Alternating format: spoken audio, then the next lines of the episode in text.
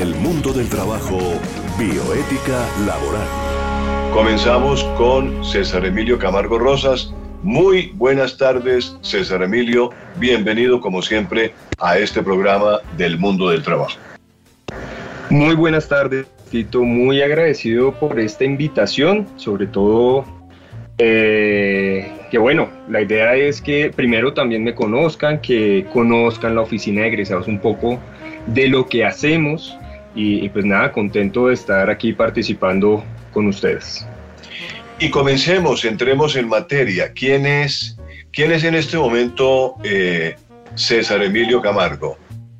¿Qué hace César Emilio Camargo? Bueno, Tito, eh, actualmente Trabajo en la oficina de egresados de la Universidad Piloto. Trabajo como gestor dentro de la universidad. El cargo es pues analista.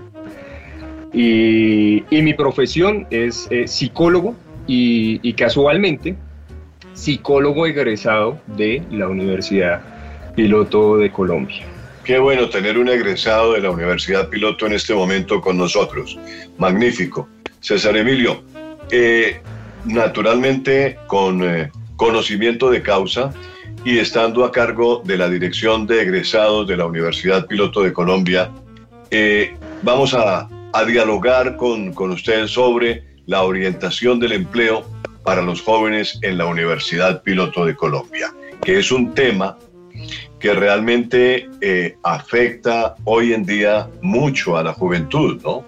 Tenemos sí. realmente eh, la juventud está pasando, digámoslo así, por una, por una crisis de falta de empleo de, o de falta de generación de empleo, producto de la pandemia que, que sigue obviamente afectando el medio del trabajo. En todo caso, eh, me gustaría saber cuál es la función de la Oficina de Egresados de la Universidad Piloto de Colombia, en primer lugar. Bueno, lo primero, vamos a hablar de, lo que hace y de manera muy breve para que las personas entiendan. La función de la oficina de egresados que está bajo la, dirección de, la doctora Marcela Held, eh, ya creada hace yo creo que más de 15 años, podría decir que un poquito más, es hacer el seguimiento a los egresados de todos los programas de la Universidad Piloto.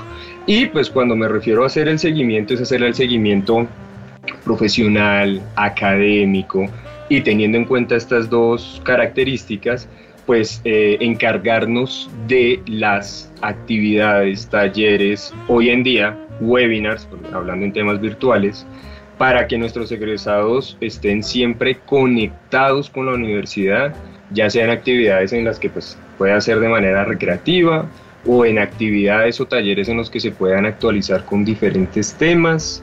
Eh, y bueno, que al final todos estos, em, estas actividades que tenemos con ellos, pues nos ayudan a mantener esos datos actualizados y a permanecer en contacto con ellos, pues para poderles brindar, no solo cuando estuvieron dentro de la universidad como estudiantes, sino brindarles también ayuda e información aún estando ya fuera como egresados de la universidad. ¿Y les, eh, eh, les interesa a los, a los egresados estar en contacto con la universidad? Por supuesto que sí, Tito. Eh, hace poco hubo una actividad que hicimos que se hace cada dos años, que se llama Actualizarte te actualiza. Y hubo muchísima participación eh, logramos obtener una cantidad de datos impresionantes y aparte de eso logramos entregar una cantidad de premios de la mano de, nuestros convenios, convenios, eh, empresas con las que tenemos una relación y con la que la comunidad Unipiloto tiene unos beneficios, eh, donde pudimos entregar 75 premios. Entonces todos estaban muy contentos y eso genera mucha cercanía del egresado con la universidad. Así es como hacemos para, para que mantengan ese cariño, ese, mm, esa atracción a la universidad, ya sea que estén trabajando y estén lejos de la universidad. Qué bien, es, una, es, un, es un buen punto el que toca eh, César porque Eh, pues obviamente el estudiante sale de la universidad a, un, a enfrentar un campo difícil, un campo desconocido en cierta forma. La universidad lo forma y la universidad le entrega un conocimiento, pero enfrentarse ya al campo del trabajo, a participar activamente en el campo del mundo del trabajo, eh, pues obviamente necesita, eh, le van a pedir experiencia, le van a decir, ¿y usted qué experiencia tiene? ¿No? Y, eso, y desde ese punto de vista, ¿cómo eh, la oficina del, del, egresado está aportándole algo al estudiante, César?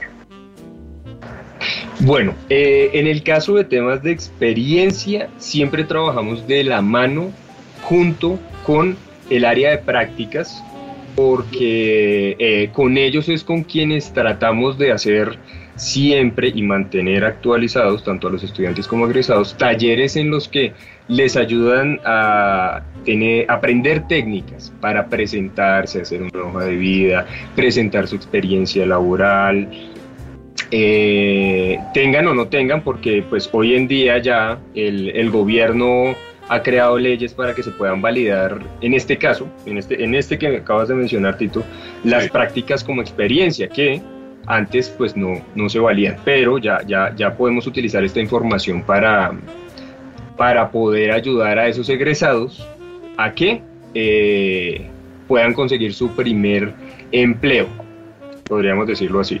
Ya que toca el punto de la práctica laboral, eh, César, la práctica eh, está en, en, cuánto tiempo hoy en día, seis meses, un año, ¿cuánto es exactamente la práctica? Ah, bueno, es, es muy buena la pregunta, Tito, porque em, la, la, la práctica puede tener dos variantes. Una es la de seis meses, que es la obligatoria, ¿sí? Para graduarse hay que hacer una práctica mínima de seis meses. De seis meses, sí, señor pero hay empresas que de pronto eh, ven que hay talento, que la persona puede extenderse un poco más y lo que hacen es un contrato dividido que es de seis y seis meses, que es el máximo que permiten por ley para que las personas hagan su práctica eh, y se extienda un poquito más. Eh, eso claramente bajo el permiso que da la universidad, el estudiante y la empresa. Tiene que ser un acuerdo. Estamos hablando de una práctica que es remunerada, eh, César.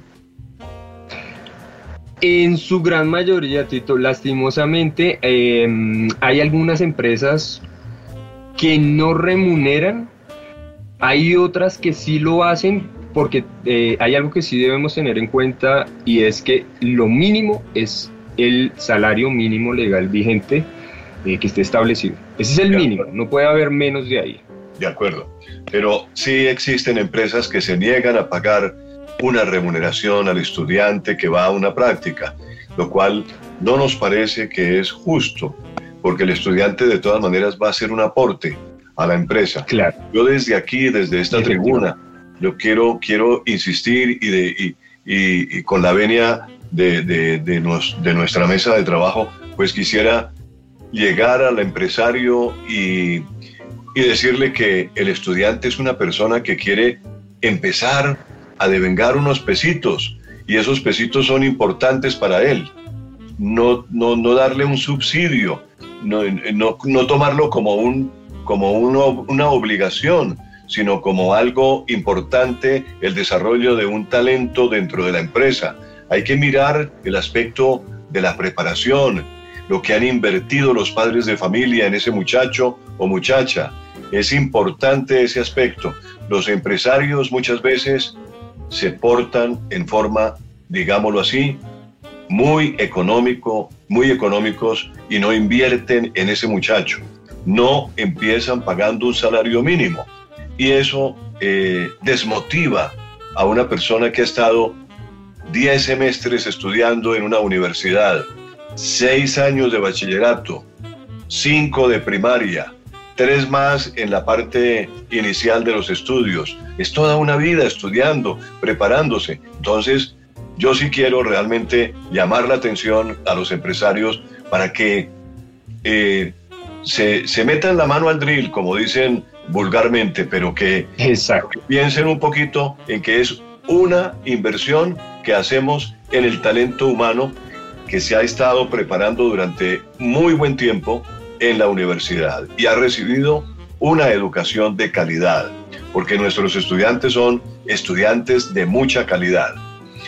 Mm, César, pasemos a un tema que es, eh, y usted lo tocó rápidamente, es el gobierno que da eh, algunos subsidios. ¿En qué consisten los subsidios?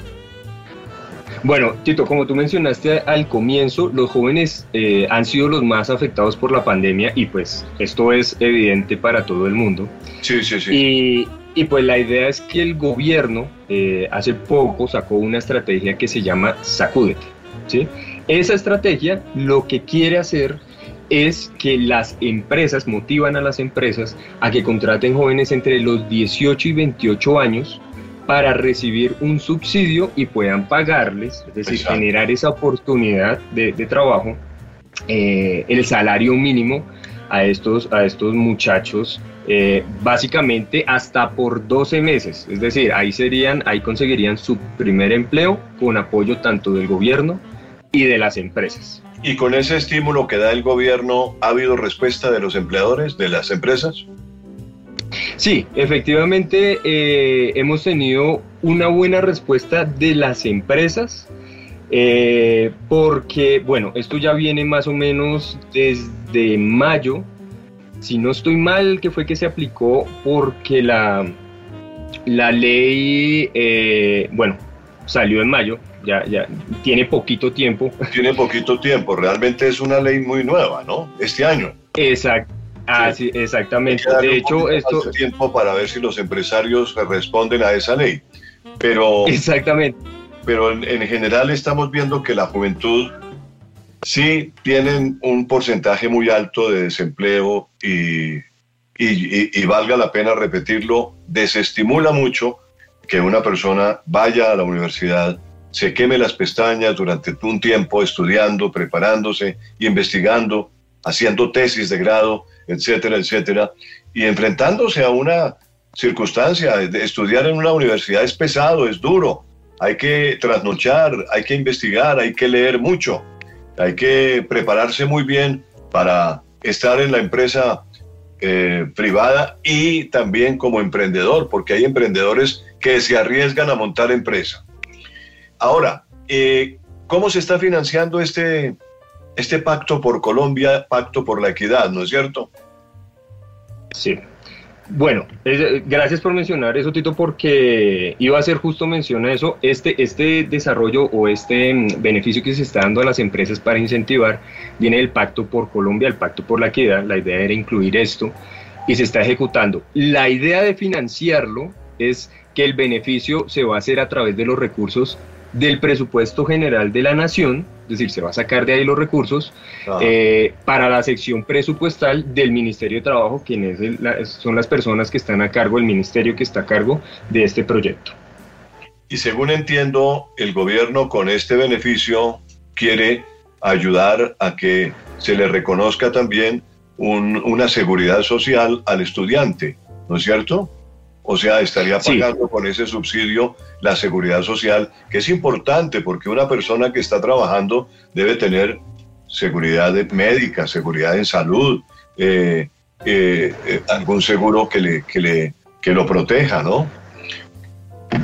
Sí, claro, no, lo que pasa es que lo ideal siempre es que cuando se consiga el trabajo, el primer trabajo en este, en este caso, es que siempre cuenten con toda su seguridad social, es decir, eh, que los beneficiarios, en este caso pueden ser jurídicos, personas naturales, consorcios, uniones temporales, eh, deben demostrar como empleadores que están eh, aportando de esa manera también desde la seguridad social a los nuevos muchachos, a, los jóvenes empleados a través de este beneficio. César, entonces mire, como se me está agotando el tiempo del programa en esta sección, pues yo le rogaría un favor que entonces eh, concretemos que, quiénes serán los beneficiarios, eh, cómo se pagará a los beneficiarios y a partir de cuándo se podrá recibir este beneficio. Bueno, de forma rápida, Tito, para que la gente entienda, entonces los beneficiarios van a ser personas jurídicas, personas naturales, consorcios, como mencioné antes, uniones temporales, mientras eh, haga, se hagan cargo de eh, la seguridad social de estos nuevos eh, jóvenes empleados. El pago para los beneficiarios se hará como un aporte a la estrategia de Sacudete, que es la estrategia de la que estamos hablando, se pagará mensualmente a los beneficiarios que cumplan con los requisitos y eh, bueno, la dispersión de estos recursos que se realizan a través de, las entidades financieras, que son las que realmente hacen eh, la, división y la entrega de estos recursos.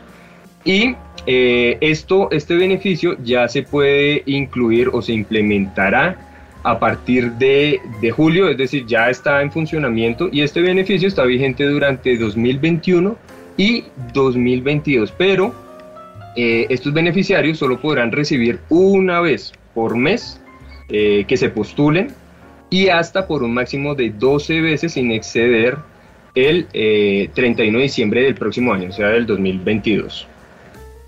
Perfecto, muy bien. ¿A quién aplica esta ayuda? ¿A quién aplica? Entonces, repitamos, es importante, personas jurídicas, naturales, consorcios, uniones temporales, patrimonios autónomos y cooperativas, que realicen contrataciones o vinculaciones de jóvenes que estén entre 18 y 28 años. Normalmente un estudiante está saliendo de la universidad ¿En qué, en qué rango? ¿23, 25 años? Sí, en, un rango, bueno, los juiciosos que salen bien temprano entre los 21, pero podríamos decir entre los 21 y los 25 años, más o menos. Sí, entre 21 y 25 años, pero hay estudiantes que les gusta estar en la universidad más tiempo. ¿ah?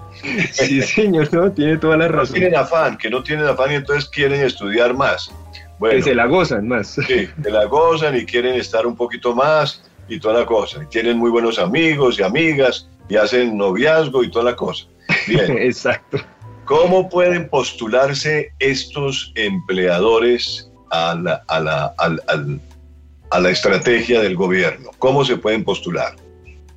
Bueno, en este caso, Tito, los empleadores deben presentar ante la entidad financiera que, que, que esté autorizada que tengan un que perdón en la que tengan un producto de depósito es decir los eh, que tengan los siguientes documentos entonces primera solicitud firmada por el representante legal o el que haga de eh, representante legal en lo personal natural empleadora o eh, por el representante legal de la fiduciaria que actúa ya como vocero vocera o administradora del patrimonio autónomo. Entonces se manifiesta la intención de ser el beneficiario del apoyo para la generación de empleo eh, para los jóvenes dentro de la estrategia SACURET, ¿no? la estrategia de la que estamos hablando. Correcto. Y, y bueno, y la certificación firmada por el representante legal, que claramente tiene que ir firmada por temas de autenticidad, la persona natural empleadora o el representante legal de la fiduciaria que actúa como vocero, vocera o administradora